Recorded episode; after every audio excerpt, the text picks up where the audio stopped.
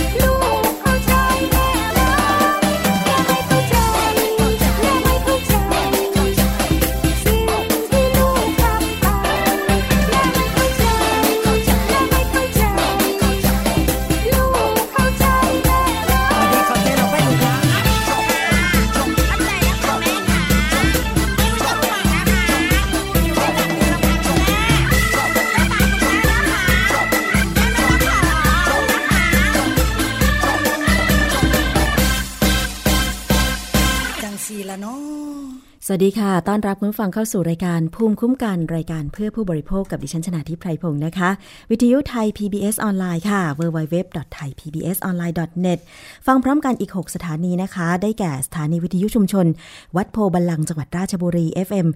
103.75เมกะเฮิรตซ์สถานีวิทยุชุมชนเทศบาลทุ่งหัวช้างจังหวัดลำพูนค่ะ FM 106.25เมกะเฮิรตซ์สถานีวิทยุชุมชนคนหนองหญ้าไซจังหวัดสุพรรณบุรี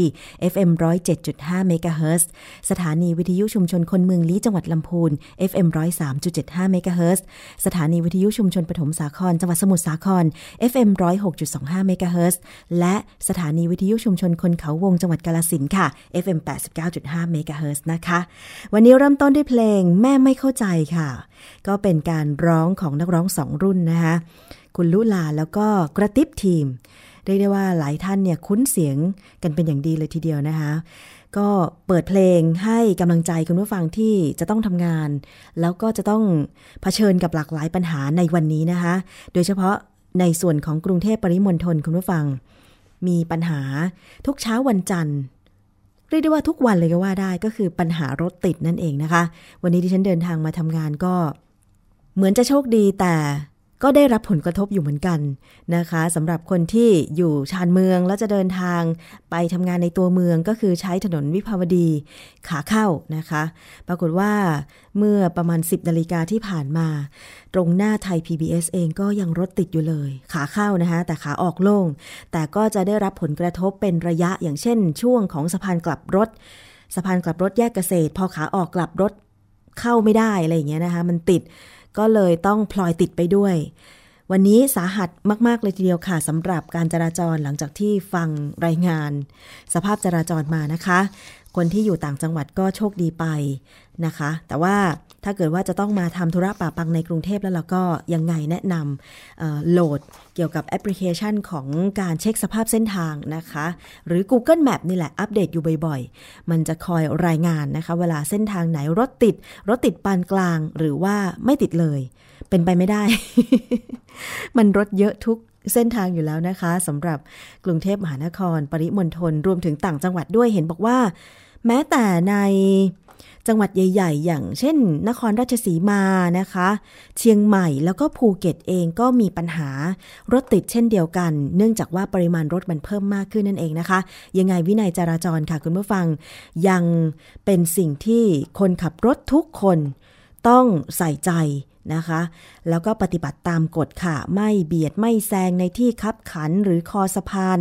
นะคะแล้วก็มีน้ำใจให้แก่กันและกันเพื่อนร่วมทาง เราก็จะไม่เกิดอุบัติเหตุนะคะ อย่างช่วงแค่สายของวันนี้เท่าที่ผ่านมาก็ได้เจออุบัติเหตุ รถชนกันค่ะ แต่ทีนี้วิธีปฏิบัติของแต่ละคู่กรณีอาจจะไม่เหมือนกัน ตรงสะพานกลับรถเกษตรขาออกมุ่งมุ่งหน้ามา ทางไทย PBS เนี่ยนะคะ ปรากฏว่าชนกันเป็นรถเก๋งสองคัน แล้วก็คันที่ชนเนี่ย คือกระโปรงหน้า มันยับเข้าไปหน่อยหนึ่งนะคะ เรียกได้ว่าดุ้งลงออกมาเลยทีเดียว ปรากฏว่าก็ยังแช่เลนขวาอยู่ทำให้รถก็ต้องเบี่ยงออกซ้ายในช่องคู่ขนานเนยนะคะ อันนี้ก็คืออยากจะเรียนคุณผู้ฟังว่าถ้าบางทีเราประสบอุบัติเหตุโดยที่ไม่ได้บาดเจ็บ หรือเสียชีวิต หรือเสียหายทั้งคันอะไรแบบนั้น เป็นไปได้ไหมที่ เราจะเคลื่อนย้ายรถไปชิดข้างทาง ก่อนเคลื่อนย้ายเนี่ยเราก็ถ่ายภาพ เพราะว่าตอนนี้ทุกคนก็มีมือถือใช่ไหมคะถ่ายภาพถ่ายคลิปไว้ ให้รอบคันทั้งสองคันเลย แล้วก็อาจจะถ้าใครมีปากกาดินสอหรืออะไรก็น่าจะที่จะ ทำสัญลักษณ์ไว้ตรงจุดที่เกิดเหตุได้ ดิฉันเข้าใจว่าอย่างนั้นนะ ถ่ายภาพไว้ก็น่าจะโอเคแล้วถ้ารอประกันอยู่ตรงจุดเกิดอุบัติเหตุเนี่ย มันทำให้รถคันอื่นไปไม่ได้ การจราจรก็ติดขัดไปด้วย อันนี้ไม่แน่ใจเหมือนกันว่าจะสามารถทำได้มากน้อยขนาดไหน แต่สำหรับกรณีดิฉันเมื่อเกิดอุบัติเหตุเนี่ยก็คือถ่ายภาพไว้เคยมีอยู่ครั้งหนึ่งนะคะ ที่ติดไฟแดงอยู่แล้วก็ มีรถมาชนท้าย คือไม่ได้เสียหายอะไรมาก ก็ลงไปทันทีหยิบมือถือไปเลยค่ะ หยิบมือถือไปเลย เพื่อเตรียมถ่ายภาพถ่ายคลิป เป็นหลักฐานเผื่อจะต้องเรียกประกันมาจ่ายค่าเสียหายอะไรประมาณนี้นะคะมาประเมินค่าเสียหายอะไรประมาณนี้ แต่โชคดีที่ ไม่ไม่เป็นอะไรนะคะคู่กรณีก็ต่างแยกย้ายกันไป มันเป็นอุบัติเหตุที่เกิดขึ้นได้ แต่ทั้งนี้ทั้งนั้นก็คือ มันกระทบกับเพื่อนร่วมทางด้วยนี่สิคะ ยิ่งโดยเฉพาะเช้าวันจันทร์เย็นวันศุกร์ถ้าเกิดอุบัติเหตุนี่แม่ คนกรุงเทพก็เหมือนมีกรรมนะต้องมาเผชิญกับปัญหารถติดแบบนี้นะคะ มันทำให้เสียเวลาแล้วก็เสียสุขภาพจิตด้วยนะคะ ยังไงก็ปฏิบัติตามกฎช่วยลดอุบัติเหตุค่ะ คุณผู้ฟัง มีอีกหลาย ๆ เรื่องราวสำหรับผู้บริโภคที่ เกิดขึ้นในช่วงสุดสัปดาห์ที่ผ่านมานะคะอะแต่ว่าก่อนอื่นดูสภาพอากาศกันหน่อยก็แล้วกันนะคะหลายคนก็อ่านข่าวแล้วก็กังวลว่าวันนี้วันพรุ่งนี้เนี่ยแหมประเทศไทยจะมีอากาศร้อนมากที่สุดในรอบปีนะคะ พยากรณ์อากาศประจำวันที่ 25 เมษายน 2559 ค่ะ ลักษณะอากาศทั่วไปนะคะ บริเวณประเทศไทยตอนบน มีอากาศร้อนโดยทั่วไป และมีอากาศร้อนจัดหลายพื้นที่ บริเวณภาคเหนือ ภาคตะวันออกเฉียงเหนือและภาคกลางค่ะ โดยมีฝนฟ้าขนองบางแห่ง ส่วนมากบริเวณจังหวัดเชียงราย พะเยา น่าน แพร่ เพชรบูรณ์ เลย อุดรธานี หนองคาย บึงกาฬ สกลนคร นครนายก ปราจินบุรี และก็สระแก้ว ขอให้ประชาชนดูแลสุขภาพเนื่องจากสภาพอากาศร้อน แล้วก็ควรจะหลีกเลี่ยงกิจกรรมในที่โล่งแจ้งนานๆ รวมทั้งระมัดระวังอันตรายจากพายุลมแรงที่จะเกิดขึ้น และอยู่ห่างจากต้นไม้ใหญ่ ป้ายโฆษณา สิ่งก่อสร้างที่ไม่แข็งแรงในระยะนี้ด้วยนะคะสำหรับลักษณะทางอุตุนิยมวิทยาที่สำคัญคือ ความกดอากาศต่ำเนื่องจากความร้อนปกคลุมประเทศไทยตอนบน ส่วนลมตะวันออกเฉียงใต้ยังคงพัดนำความชื้นจากทะเลจีนใต้และอ่าวไทย เข้าปกคลุมภาคตะวันออกเฉียงเหนือ ภาคตะวันออกและภาคใต้ในระยะนี้นะคะ คุณผู้ฟัง สำหรับสภาพอากาศค่ะ วันนี้ภาคเหนือนะคะ จะมีอุณหภูมิในช่วงกลางวันนี้สูงสุดนะคะ 40 ถึง 43 องศาเซลเซียสค่ะ อันนี้ก็เป็นภาคเหนือนะคะ 40 ถึง 43 องศาเซลเซียส ภาคตะวันออกเฉียงเหนือ จะมีอุณหภูมิสูงสุดอยู่ที่ 39 ถึง 42 องศาเซลเซียสค่ะ ส่วนภาคกลางนะคะ อุณหภูมิสูงสุดจะอยู่ที่ 40ถึง43 องศาเซลเซียสนะคะ แล้วก็ภาคตะวันออกค่ะ อุณหภูมิสูงสุดจะอยู่ที่ 35ถึง40 องศาเซลเซียส ดีหน่อยนะ ไม่ร้อนเท่าภาคอื่นๆนะคะ ภาคใต้ฝั่งตะวันออกค่ะ อุณหภูมิสูงสุดจะอยู่ที่ 34ถึง39 องศาเซลเซียสนะคะ แล้วก็ภาคใต้ฝั่งตะวันตก อุณหภูมิสูงสุดจะอยู่ที่ 35ถึง39 องศาเซลเซียสค่ะ สรุปก็คือร้อนทุกภาค แต่ภาคไหนจะมากจะน้อยก็เตรียมตัวรับกันไปนะคะ คุณผู้ฟัง อีกเรื่องหนึ่งค่ะ สืบเนื่องมาจาก หน้าร้อนแล้วก็สงกรานต์ที่ผ่านมา และวัฒนธรรมการกินของแต่ละภาค โดยเฉพาะภาคเหนือแล้วก็ภาคอีสาน มักจะมีลาบก้อยที่ทำไม่สุกนะคะ ก็เป็นอาหารที่คนพื้นบ้านท้องถิ่นเนี่ยคุ้นชินกันแล้วก็ยังนิยมทานกันอยู่นะคะ แต่ว่าก็มีข่าวปรากฏค่ะ คุณผู้ฟัง ชาวบ้านที่ด่านคุณทศนะคะ บอกว่าไปซื้อเนื้อหมูที่มีคนนำมาขายไปชำแหละแบ่งปันในหมู่ญาติทำลาบกินในช่วงสงกรานต์ที่ผ่านมา แต่ปรากฏมีผู้บริโภคคนหนึ่งที่กินเข้าไป เกิดเป็นโรคที่ได้รับเชื้อมาจากเเชื้อโรค ล้มป่วยฉับพลัน ส่งโรงพยาบาล 3 วันก็เสียชีวิต แพทย์วินิจฉัยบอกว่าเป็นโรคหูดับ จากเชื้อแบคทีเรียที่เข้าไปทำลายเซลล์สมองนะคะคุณผู้ฟัง มีเสียงวิพากษ์วิจารณ์ที่เกิดขึ้นในเทศบาลตำบลด่านคุณทศอำเภอด่านคุณทศจังหวัดนครราชสีมาค่ะ ว่ามีคนทานเนื้อสุกรที่ซื้อมาจากพ่อค้าเร่นำไปชำแหละเอง จนติดเชื้อร้ายจากหมูทำให้ถึงขั้นเสียชีวิตนะคะเออเหตุเกิดขึ้นที่หมู่ 4 บ้านหนองแคนเหนือค่ะ คุณผู้ฟังในอำเภอด่านขุนทศนะคะ มีไปสอบถามนางเสวยมาวิชัยวัย 60 ปีค่ะ อยู่ในหมู่บ้านดังกล่าว ซึ่งเป็นพี่สาวของผู้เสียชีวิตนะคะ ได้เล่าเหตุการณ์ให้ฟังว่า เมื่อวันที่ 11 เมษายนได้ไปซื้อเนื้อหมูจากรถเร่ ขายตัวละ 6,000 บาท แล้วก็นำไปชำแหละ ขายกันในหมู่ญาติญาติ ขาละ 1,500 บาท ส่วนที่เหลือก็เก็บไว้ประกอบอาหารเลี้ยงสังสรรค์ในช่วงเทศกาลสงกรานต์ที่ผ่านมานะคะ โดยปรุงเป็นลาบก้อยแล้วก็อื่นๆ ทั้งดิบแล้วก็สุกค่ะ จนกระทั่งผ่านไปถึงวันที่ 16 เมษายนผู้ตายเนี่ยนะคะ มีอาการเป็นไข้ปวดขาแล้วก็ปวดเมื่อยตามร่างกาย จึงได้พาไปพบแพทย์ที่คลินิกใกล้บ้านในตัวอำเภอ พระทองคำจังหวัดนครราชสีมา แต่ว่าอาการไม่ดีขึ้น จึงตัดสินใจนำตัวไปรักษาที่โรงพยาบาลด่านขุนทด แล้วก็ถูกนำตัวส่งไปรักษาต่อที่โรงพยาบาลมหาราชนครราชสีมาค่ะ ปรากฏว่าช่วงแรกเนี่ยอาการของผู้เสียชีวิตเนี่ยนะคะ ก็ดูเหมือนจะดีขึ้น จนกระทั่งวันที่ 3 ของการนอนโรงพยาบาล ผู้ตายกลับมีอาการสุดหนักแล้วก็เสียชีวิตเมื่อ เเวลา 5 นาฬิกาของวันที่ 21 เมษายนที่ผ่านมาค่ะ ปรากฏว่าน้องชายของผู้ตายอีกคนหนึ่ง เรียนจบสาขาสาธารณสุขเปิดเผยบอกว่า แพทย์ที่โรงพยาบาลมหาราชนครราชสีมาเนี่ยวินิจฉัยว่า สาเหตุที่กินเนื้อหมู แล้วก็เสียชีวิตครั้งนี้เนี่ยเนื่องมาจากติดเชื้อในกระแสเลือดทำให้ไตวายฉับพลันค่ะ ส่วนข้อสงสัยที่ว่ามีหลายคนทานเนื้อสุกรจำนวนมากทำไมจึงไม่มีอาการเหมือนกับผู้ตายนะคะอ๋อลูกชายของผู้เสียชีวิตค่ะคุณผู้ฟัง ลูกชายของผู้เสียชีวิต ซึ่งเรียนจบด้านสาธารณสุขก็บอกว่า น่าจะเกิดจากเเนื้อหมูชิ้นที่ผู้ตายกินเข้าไป ติดเชื้ออยู่แล้วเลยเกิดอาการเพียงคนเดียว ส่วนคนในครอบครัวไม่มีใครได้รับเชื้อดังกล่าวค่ะ ทางด้านของนายกิติสุขบุญปัดสัตวแพทย์ประจำฟาร์มสุกรแห่งหนึ่ง ในตำบลตะเคียนอำเภอด่านขุนทดก็ กล่าวบอกว่า อาการของผู้ตายรายนี้น่าจะเกิดจาก โรคหูดับเป็นโรคติดต่อจากหมูสู่คนนะคะเป็นเชื้อแบคทีเรียชนิดหนึ่งที่เข้าไปทำลายเซลล์สมองของคน สาเหตุมาจากการกินเนื้อหมูที่ปรุงแบบสุกๆดิบๆทำให้ติดเชื้อฉับพลัน ผู้ป่วยที่ได้รับเชื้อมักจะรักษาไม่ทันนะคะคุณผู้ฟัง มันเฉียบพลันแล้วก็เสียชีวิตอย่างรวดเร็ว โดยเฉพาะช่วงหน้าร้อน ซึ่งสุกรเนี่ยมักจะติดเชื้อแล้วก็ตายเป็นจำนวนมากเจ้าของฟาร์มบางแห่งอาจจะเห็นแก่ได้ ไม่ยอมทำลายซากสุกรที่ตาย กลับนำไปเร่ขายตามหมู่บ้านต่างๆ ในราคาที่ถูกกว่าท้องตลาด จึงอยากจะฝากเตือนประชาชนผู้บริโภคนะคะว่า ไม่ควรรับประทานเนื้อสุกรแบบสุกๆดิบๆ ควรจะปรุงอาหารให้สุกก่อนดีกว่า เพื่อความปลอดภัย โรคที่มากับสุกรแบบไม่รู้ตัวแบบนี้นะคะไข้หูดับ มันเป็นเชื้อแบคทีเรีย ชนิดหนึ่ง เขาเรียกว่า Streptococcus suis นะคะอันนี้ก็เป็นชื่อของเชื้อ ซึ่งถ้าใครรับไปเนี่ยไม่รู้ตัวแล้วก็เจ็บป่วยเฉียบพลันได้ แนะนำว่าต้องทานเนื้อแบบสุกนะคะ คุณผู้ฟัง เอาละนี่เป็นคำเตือนนะคะ แต่ว่า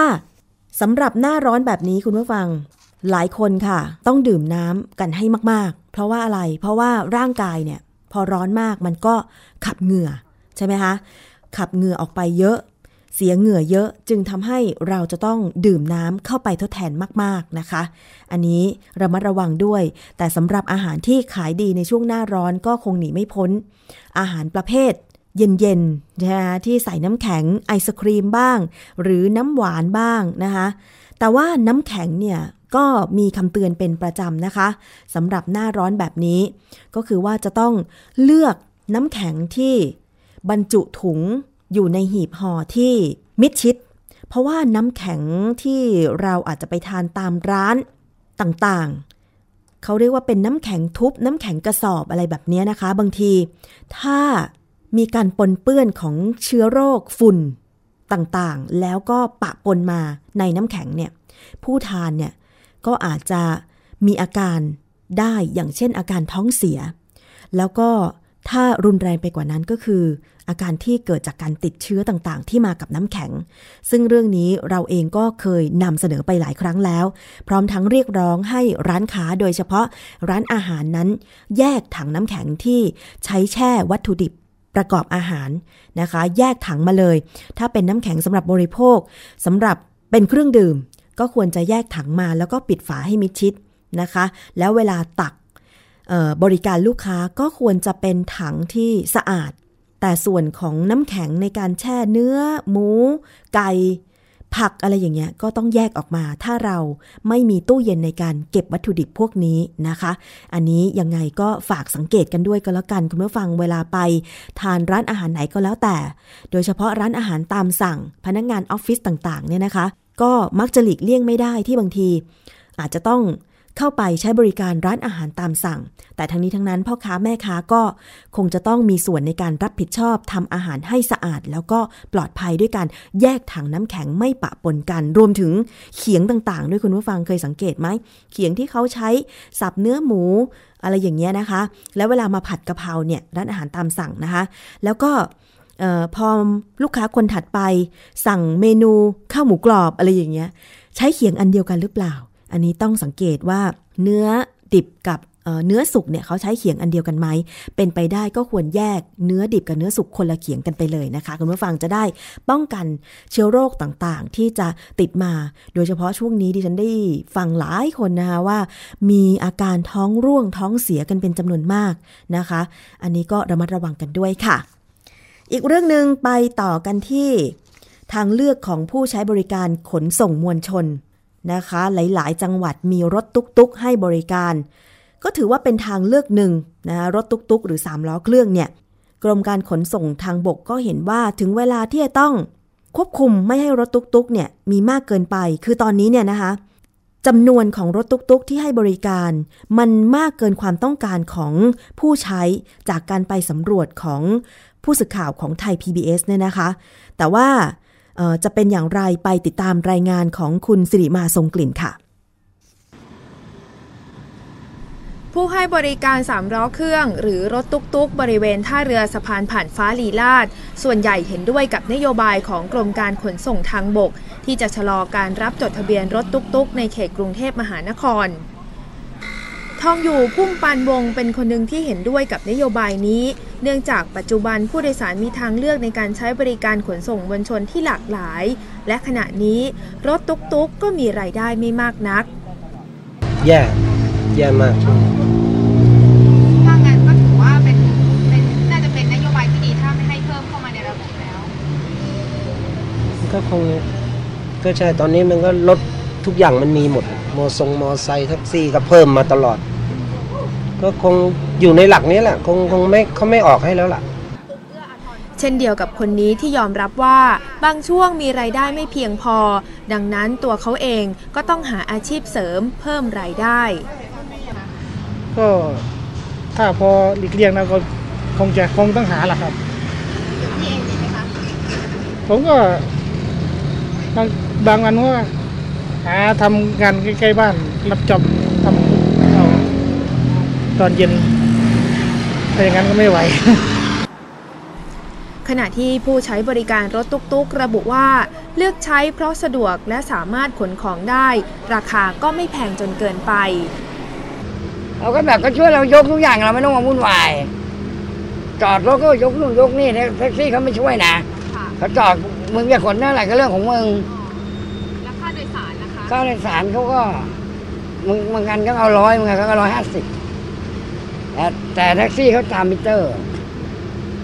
ในส่วนตัวของคุณยายนะคะถือว่ารับได้ใช่ไหมคะได้เราก็ต้องได้เพราะเราขนของ รายได้ที่ลดลงท่ามกลางทางเลือกที่หลากหลาย ของผู้ใช้บริการรถขนส่งมวลชน เป็นเหตุผลหนึ่งที่กรมการขนส่งทางบกชะลอการรับจดทะเบียนรถตุกๆ รวมทั้งจำนวนรถตุกๆ ที่ให้บริการอยู่ในขณะนี้ ก็มีมากเกินความต้องการแล้วเราก็ไม่ใช่เอ่อเขาเรียกอะไรนะจำกัดสิทธิ์ของผู้ที่ตั้งใจจะประกอบอาชีพเอ่อขับรถสามล้อเครื่องนะ เพราะว่าคนที่เคยประกอบเออขับรถตุกๆอยู่นะครับ ถ้าสมมุติว่ารถตรงนั้นหมดสภาพหรือเคยวิ่งแล้วไม่ได้มาวิ่งต่อเนี่ยนะฮะ ก็สามารถที่จะใช้สิทธิ์นะครับในของเออชื่อของตัวเองมาทดแทนนะครับโดยโดยตรงนี้ก็เหมือนเป็นลักษณะเป็นเป็นทรัพย์สินนะครับแต่เราจะจำนวนจะไม่มากกว่านี้ละปัจจุบันรถตุกๆ ในกรุงเทพและปริมณฑลมีจำนวนกว่า 9,000 คัน ขณะเดียวกันกรมการขนส่งทางบกก็จะไม่มีการกำหนดหรือควบคุมอัตราค่าโดยสาร เหมือนกับรถจักรยานยนต์และรถแท็กซี่ โดยจะปล่อยให้เป็นเรื่องของการเจรจาต่อรอง ระหว่างผู้โดยสารและผู้ขับขี่ เนื่องจากรถตุกๆ เป็นยานพาหนะที่เป็นเอกลักษณ์ ช่วยส่งเสริมภาพลักษณ์การท่องเที่ยวที่ดีให้กับประเทศไทยเพราะนักท่องเที่ยวนิยมใช้บริการ ส่วนใหญ่จะใช้เดินทางในระยะสั้นๆ และอนาคตก็จะมีการพัฒนาและก็เพิ่มประสิทธิภาพการให้บริการของรถตุกๆ ด้วย การกำกับดูแลและควบคุมจำนวนรถตุกๆ ไม่ให้มากเกินไป อาจเป็นรูปแบบหนึ่งที่ทำให้การแข่งขันของบริการขนส่งมวลชน เป็นระบบ ไม่มากจนควบคุมไม่ได้ หรือไม่น้อยจนไม่เพียงพอต่อความต้องการ สิริมาทรงกลิ่นไทย PBS รายงาน ค่ะ ใครยังคงใช้บริการรถตุกๆ บ้างตอนนี้นะคะ ส่วนตัวดิฉันเองเนี่ยไม่ค่อยได้ใช้บริการเลย เพราะว่า จะใช้รถเมล์รถสองแถวซะเป็นส่วนใหญ่นะคะวินมอเตอร์ไซค์ก็มีบ้าง อาจจะมีรถส่วนตัวบ้างอะไรอย่างเงี้ยนะคะ แต่ว่าบางคนก็ยังมีความจำเป็นที่จะต้องใช้ แต่ว่ารายได้ที่ลดลงของผู้ขับรถตุกๆ เนี่ย ก็อาจจะทำให้กระทบไปบ้างเหมือนกันนะคะ เสียงจากรายงานค่ะก็คือเสียงของผู้ขับรถตุกๆ คุณทองอยู่พุ่มปานวง คุณสมเกลี้ยงสุรพล แล้วก็ มีผู้โดยสารรถตุกๆ ที่ยังมีความเห็นว่าถ้ายังจำเป็นต้องใช้อย่างเช่นพ่อค้าแม่ค้าที่ต้องขนของไปตามตลาดต่างๆ ก็ถือว่ายังคงต้องใช้บริการนะคะ แล้วก็เสียงของอธิบดีกรมการขนส่งทางบกคุณสนิทพรหมวงศ์ค่ะ อย่างไรก็แล้วแต่นะคะ การจัดระเบียบสำหรับรถบริการประเภทต่างๆ ยังคงเป็นสิ่งที่น่าจะทำเพราะว่า ลดปัญหาจราจรแล้วก็ปริมาณรถที่มากขึ้น แต่ทั้งนี้ทั้งนั้นก็คือ ก็ขอให้ทุกฝ่ายนั้นอยู่ได้ประกอบอาชีพแบบ พอเลี้ยงตัวเองได้นั่นเองนะคะ คุณผู้ฟัง เอาละค่ะช่วงนี้พักฟังเพลงกันครู่หนึ่งเดี๋ยวช่วงหน้า คุณยศพรมายุงสุวรรณค่ะ บอกว่าหน้าร้อนแบบนี้เอ๊เมนูของใครเเป็นเมนูโปรดบ้างนะก็คือข้าวเหนียวมะม่วง คลายร้อน แต่ว่าบางคนก็บอกอกินเยอะไม่ได้นะ เดี๋ยวอ้วน จะกินอย่างไรให้เหมาะสมนะคะ มาฟังกันในช่วงหน้าค่ะ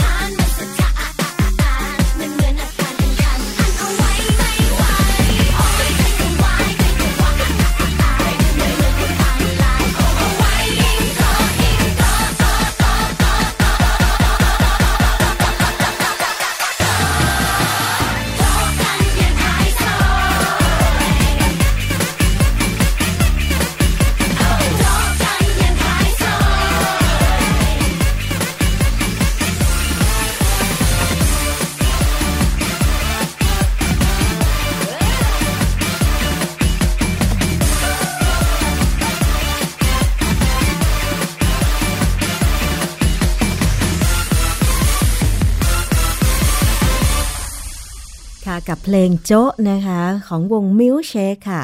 ฟังกันในช่วงนี้นะคะ เพราะว่าอยากจะให้คุณผู้ฟังนั้นผ่อนคลายค่ะทำงานกันไปด้วย ถึงแม้จะอากาศร้อนนะคะ ขอให้ใจเย็นๆ แล้วใครที่ชอบทานข้าวเหนียวมะม่วงเพื่อคลายร้อน อย่าทานเยอะจนเกินไป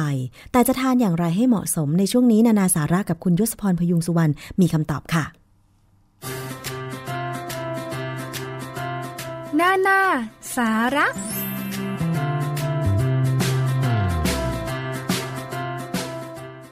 สวัสดีครับต้อนรับคุณผู้ฟังเข้าสู่ช่วงนานาสาระ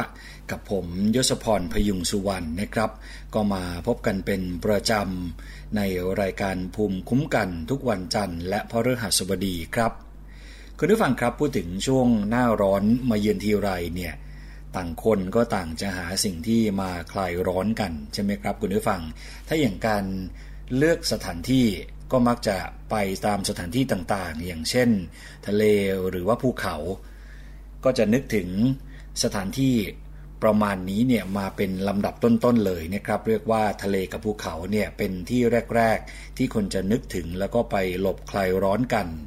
แต่ถ้านึกถึงของกินละ่ะ แน่นอนว่าคงหนีไม่พ้นผลไม้นะครับ เพราะว่า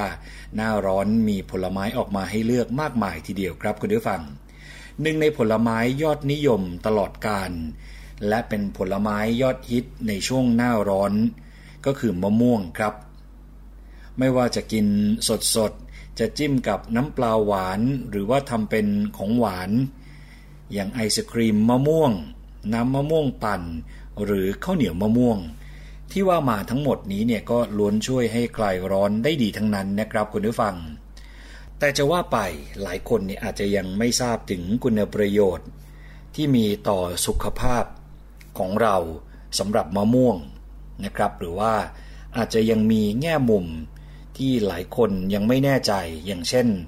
เวลากินมะม่วงทีไรเนี่ยก็มักจะตั้งคำถามคำถามหนึ่งเลยที่เป็นคำถามยอดฮิตก็คือว่ากินมะม่วงสุกจะทำให้อ้วนหรือไม่ อย่างนี้เป็นต้นนะครับ หรือว่าถามว่าข้าวเหนียวมะม่วง ทำให้อ้วนใช่หรือไม่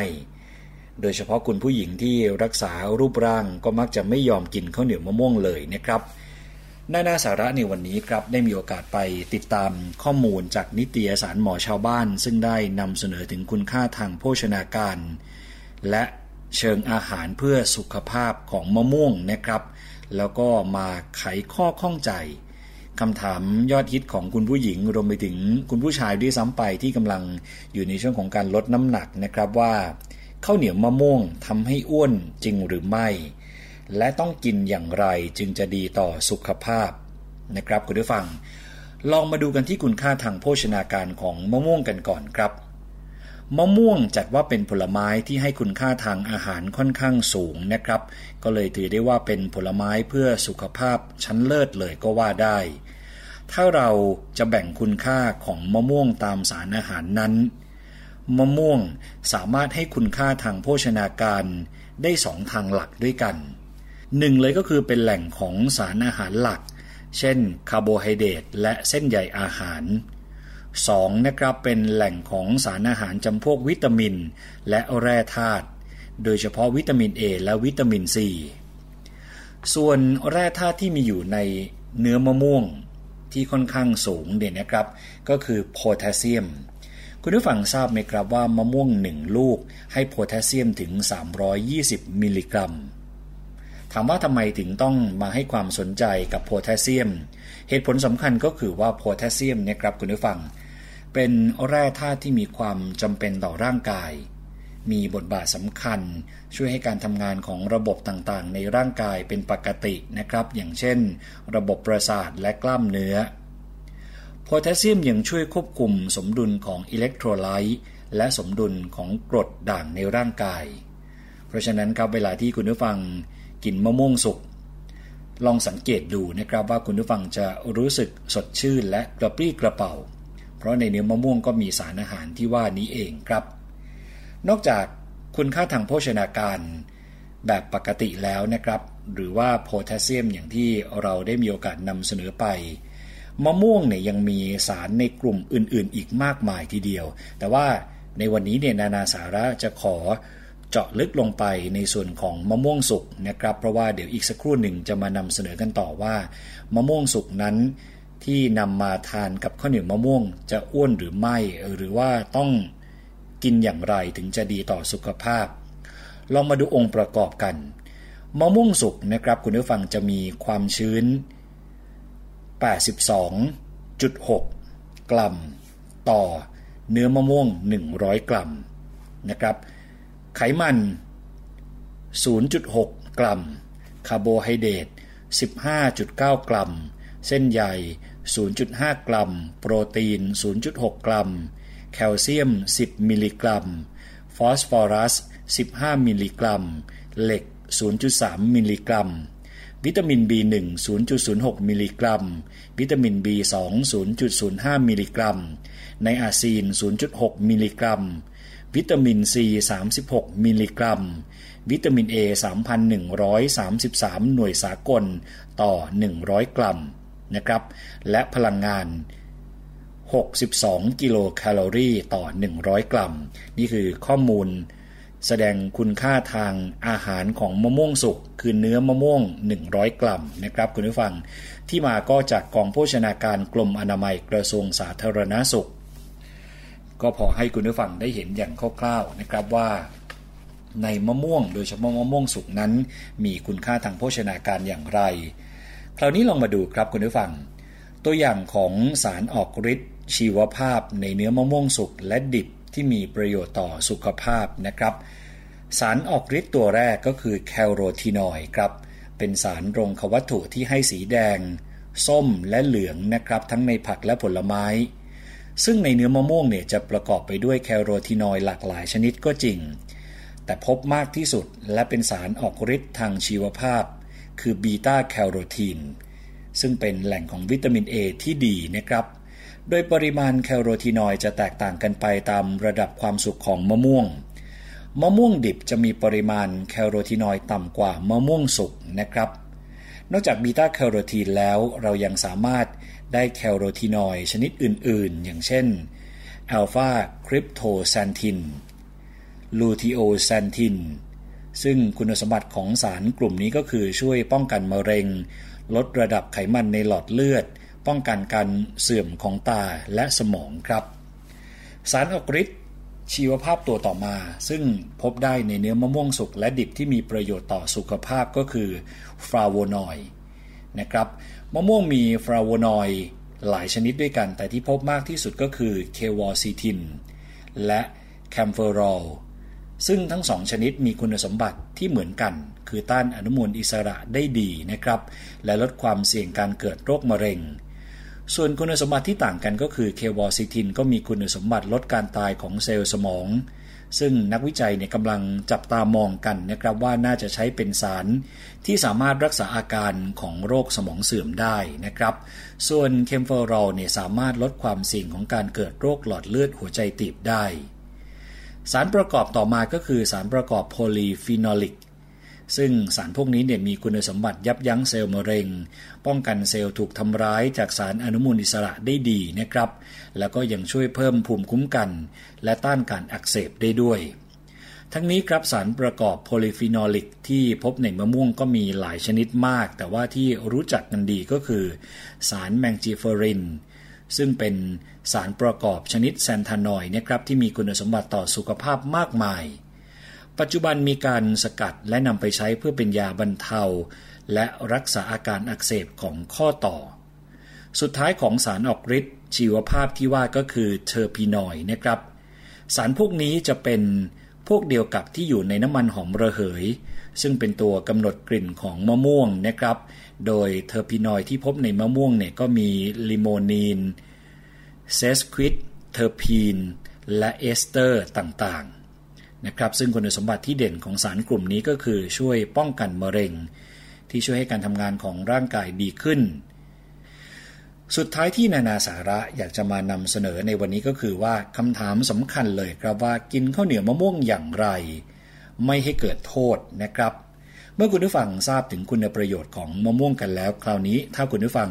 กินข้าวเหนียวมะม่วงเข้าไปแล้วเนี่ยจะทำให้อ้วนหรือไม่ เชื่อว่าเป็นคำถามยอดฮิตเลยก็ว่าได้ เพราะว่าหลาย ๆ คนเห็นข้าวเหนียวมะม่วงทีไรเนี่ยเป็นน้ำลายสอทุกทีนะครับ หรือว่ากินแล้วจะเป็นร้อนในหรือเปล่า แล้วไขมันจะขึ้นไหมวันนี้นานาสาระก็เลยขอนำเคล็ดลับการกินข้าวเหนียวมะม่วงเพื่อความอร่อย และสุขภาพที่ดีเนี่ยมาฝากคุณผู้ฟังนะครับ ข้อแรกเลยก็คือกินมะม่วงมากกว่าข้าวเหนียวครับ อย่างเช่น กินมะม่วงสุกครึ่งลูก อันนี้ก็เป็นขนาดกลางนะครับ ก็จะได้พลังงานประมาณ 70 กิโลแคลอรี่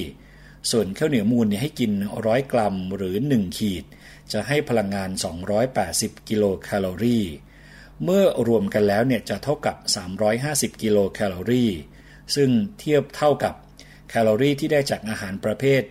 ฟาสต์ฟู้ดหรืออาหารที่เด็กวัยรุ่นเนี่ยนิยมกินกันหลาย ๆ ชนิดนะครับ อย่างเช่นโดนัทเคลือบคาราเมล พิซซ่า และแฮมเบอร์เกอร์ ของพวกนี้เนี่ยก็จะให้พลังงานประมาณ 350 กิโลแคลอรี่แต่ข้าวเหนียวมะม่วงเนี่ยมีคุณค่าทางโภชนาการ และเชิงอาหารเพื่อสุขภาพมากกว่านะครับ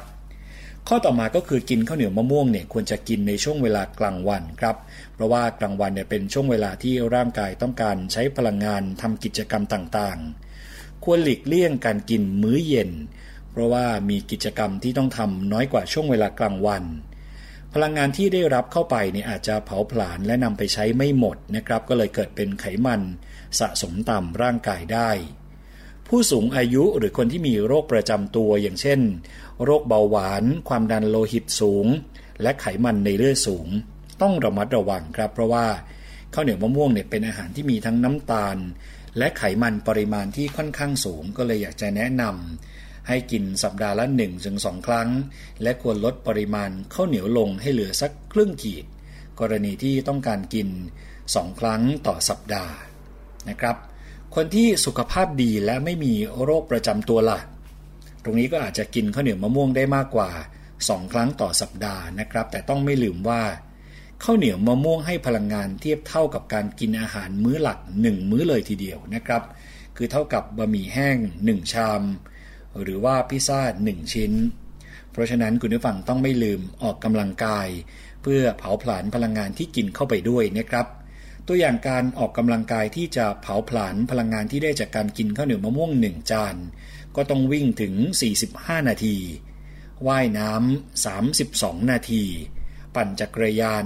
60 นาที และเดิน 100 นาที เพราะฉะนั้นขอแนะนำนะครับว่าทางที่ดีไม่ควรจะกินเกิน 3-4 ครั้งต่อสัปดาห์ครับ ต่อมาคือเลือกกินข้าวเหนียวดำอันนี้คือถ้าเป็นไปได้ หรือข้าวเหนียวมูลที่มูลด้วยน้ำกะทิที่ผสมสีที่ได้จากธรรมชาตินะครับ อย่างเช่น ดอกอัญชัน แครอทขมิ้น และใบเตย เพราะว่าจะได้รับสารพฤกษเคมีที่มีประโยชน์ต่อร่างกายมากกว่าการกินข้าวเหนียวขาวนะครับ ข้อที่ 6 ก็คือกินมะม่วงแก่จัดครับ เพื่อให้ได้รสชาติดีและสารอาหารจากมะม่วงครบถ้วน และควรปล่อยให้สุกตามธรรมชาติ เพราะว่ามะม่วงที่บ่มแก๊สเนี่ยจะให้กลิ่น และรสที่ไม่ดีเท่ากับมะม่วงสุกตามธรรมชาตินะครับ วิธีการสังเกตก็คือมะม่วงที่แก่จัดนั้น ผลจะอวบ ด้านล่างของมะม่วงจะไม่แหลมครับ ส่วนมะม่วงที่เก็บมาตอนไม่แก่จัด แล้วนำมาบ่มแก๊สเนี่ยผิวจะเหี่ยว ส่วนผู้ป่วยโรคเบาหวานหรือว่าไขมันในเลือดสูงเนี่ยควรกินมะม่วงสุกแต่น้อยครับ กินครั้งละไม่เกิน 1 ผล ขนาดกลาง และใน 1 สัปดาห์เนี่ยไม่ควรกินเกิน 2 ครั้งส่วนผู้ป่วยโรคไตเนี่ยควรจะงดกินมะม่วงสุกนะครับ เพราะว่ามีปริมาณโพแทสเซียมสูง คือหลายคนเนี่ยจะคิดว่ากะทิและข้าวเหนียวเหมือนตัววายร้าย ซึ่งมาบั่นทอนสุขภาพร่างกายของเรา กินไปแล้วเนี่ยก็นึกอยู่มุมเดียวครับ คุณผู้ฟังว่าจะทำให้เกิดโทษ ก็คงจะเป็นความเข้าใจที่ไม่ค่อยถูกครับ แล้วก็ดูเหมือนจะเป็นการไปกล่าวหากะทิและข้าวเหนียวเนี่ยมากจนเกินไปนะครับ จริง ๆ แล้ว กะทิเนี่ยนอกจากจะเป็นแหล่งของพลังงานที่ดีแล้ว ยังมีสารที่สามารถกำจัดสารอนุมูลอิสระ ที่จะทำลายเซลล์ต่างๆ ภายในร่างกายของเราเนี่ยได้อีกด้วย และที่สำคัญคือมีกรดอะมิโนจำเป็นอีกหลายชนิดนะครับกรณีของข้าวเหนียวมะม่วงเนี่ยกะทิจะเป็นตัวช่วยให้ร่างกายสามารถนำวิตามิน A ที่มีอยู่ในเนื้อมะม่วงไปใช้ได้ เพราะวิตามิน A เป็นวิตามินที่ละลายในไขมัน นะครับต้องอาศัยไขมันเป็นตัวช่วยเพื่อที่จะพาเข้าร่างกายนะครับคุณผู้ฟังนี่ก็เป็นอีกสิ่งหนึ่งที่วันนี้นานาสาระมานำเสนอให้คุณผู้ฟัง โดยเฉพาะคุณผู้ฟังหลาย ๆ ท่านที่ชื่นชอบในการทานข้าวเหนียวมะม่วงนะครับ ก็จะได้สบายใจแล้วก็รู้วิธีในการที่จะทานอย่างไร ไม่ส่งผลเสียต่อสุขภาพ ทั้งหมดทั้งมวลที่สำคัญก็คือต้องออกกำลังกายควบคู่กันไปด้วยเพื่อที่จะเผาผลาญพลังงานนะครับ นี่คือสิ่งที่วันนี้นานาสาระมานำเสนอให้คุณผู้ฟังได้ติดตามรับฟังครับนานาสาระต้องขอขอบคุณข้อมูลดีๆนะครับจากนิตยสารหมอชาวบ้าน เราจะกลับมาพบกันใหม่ ในวันพระหัสบดีที่กำลังจะมาถึงนี้ครับ วันนี้ผมยศพรพยุงสุวรรณและช่วงนานาสาระ ต้องขอตัวลาไปก่อนแล้ว สวัสดีครับ นานา สาระ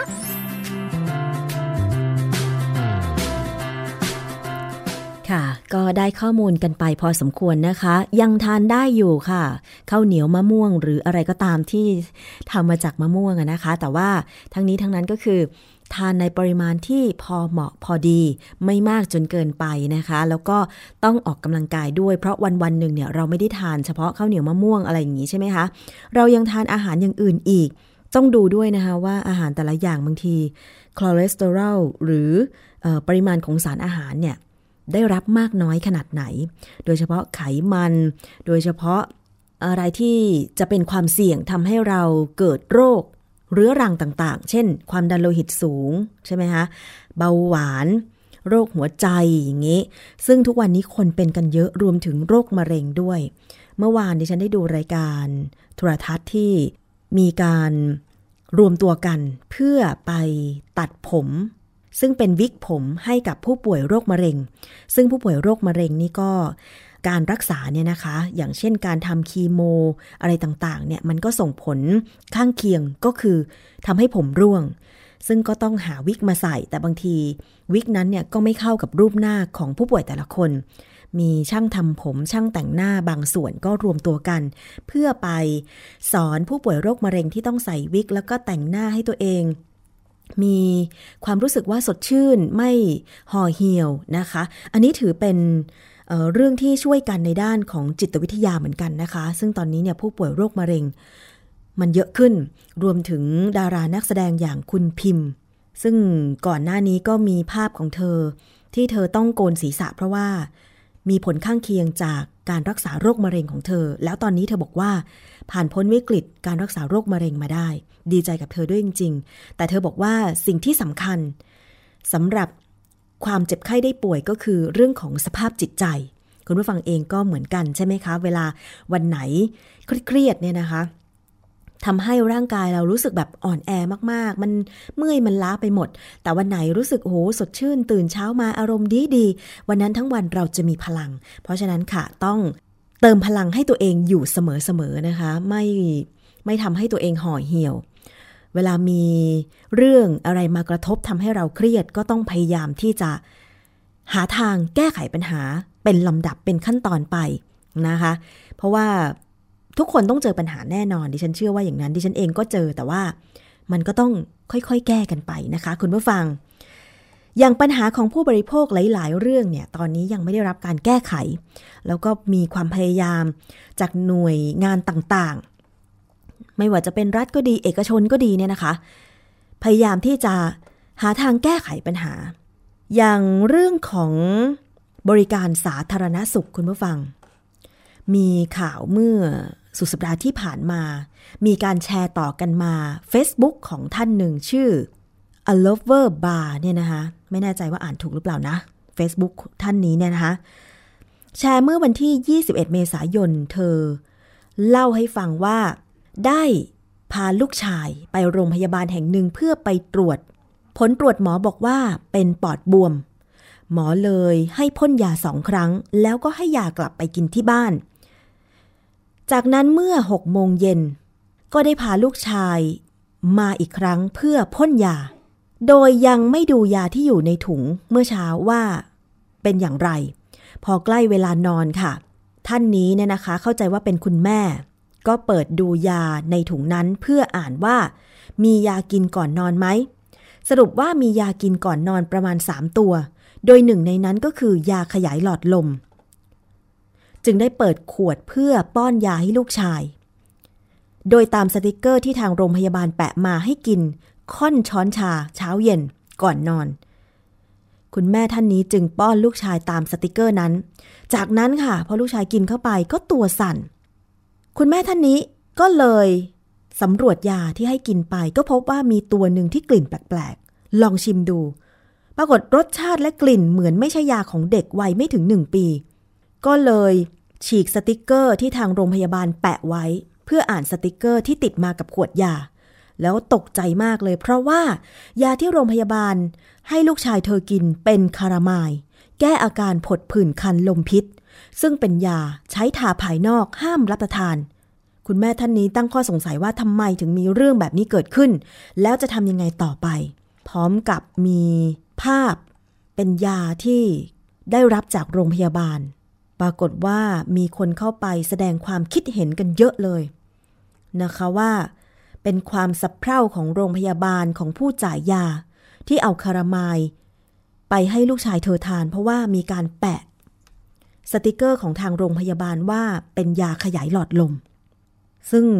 มันก็ไม่ควร พร้อมทั้งมีคำแนะนำให้เธอนั้น ฟ้องโรงพยาบาลด้วยนะคะ พอลูกชายเธอมีอาการ ชักจากการกินยาผิดประเภทเข้าไปเนี่ย ต้องนำส่งโรงพยาบาล นอนรอดูอาการ แล้วเธอคนนี้บอกว่าถ้าลูกชายเธอเป็นอะไรไปเนี่ย ก็จะฟ้องร้องเอาเรื่องให้ถึงที่สุดแน่นอน อันนี้ก็คือความเดือดร้อนของผู้ป่วย ซึ่งเกิดขึ้นอีกหนึ่งกรณี โรงพยาบาลดังกล่าวคงต้องทบทวนแล้วก็ชดใช้ค่าเสียหาย ซึ่งจริงแล้วเนี่ยนะคะ มันก็อาจจะเกิดขึ้นได้กรณีนี้แต่ว่า ความรับผิดชอบของโรงพยาบาลจะมากน้อยขนาดไหน นี่คือสิ่งที่ผู้บริโภคจะต้องปกป้องสิทธิ์ของตัวเองกันต่อไป แล้วก็มีความทุกข์ร้อนของผู้บริโภคอีกเยอะเลยนะคะที่ยังไม่ได้รับการเยียวยาโดยเฉพาะเรื่องของระบบสาธารณสุข ที่ผ่านมามีความพยายามในการที่จะผลักดัน กฎหมายเกี่ยวกับการคุ้มครองผู้บริโภคก็คือ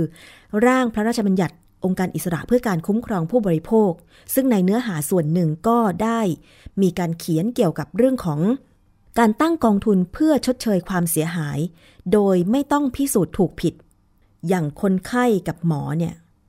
การรักษาก็อาจจะผิดพลาดเหมือนกรณีนี้เกิดขึ้น แต่ว่าคนไข้จะต้องได้รับการเยียวยา แล้วก็ไม่ได้ตั้งธงไว้ว่าหมอหรือโรงพยาบาลผิด แต่ตั้งธงไว้ว่าเพื่อการชดเชยเยียวยาความเสียหาย แต่ร่างพรบดังกล่าวก็ไม่สำเร็จเกิดติดขัดในเรื่องของกระบวนการผลักดันซะก่อนนะคะ คุณเมื่อฟังอันนี้ต้องรอดูกันต่อไป เพราะว่ายังมีความคืบหน้ากันต่อ แล้วก็ผู้บริโภคก็ยังคงรอ รอกฎหมาย เพื่อความเป็นธรรมกับผู้บริโภคกันอยู่ เพราะว่าเราทุกคนคือผู้บริโภคนะคะ คุณผู้ฟัง แล้วก็นอกจากนั้นค่ะยังมีการจัดงานต่างๆ ที่จะให้ข้อมูลในด้านต่างๆ โดยเฉพาะเรื่องของระบบสาธารณสุข ร่างพระราชบัญญัติกองทุนคุ้มครองผู้ได้รับผลกระทบจากการรับบริการสาธารณสุข ซึ่งในวันที่ 29 แล้วก็ 30 เมษายนนี้จะมีการจัดงาน เขาเรียกว่าเป็นการประชุม สมัชชาผู้บริโภคประจำปี 2559 รายละเอียดจะเป็นอย่างไรดิฉันจะติดตามมารายงานคุณผู้ฟังอีกครั้งหนึ่งนะคะ วันนี้หมดเวลาแล้วกับรายการภูมิคุ้มกันดิฉันชนะทิพไพรพงศ์ลาไปก่อน สวัสดีค่ะ เกราะป้องกัน เพื่อการเป็นผู้บริโภคที่ฉลาดซื้อ และฉลาดใช้ ในรายการ ภูมิคุ้มกัน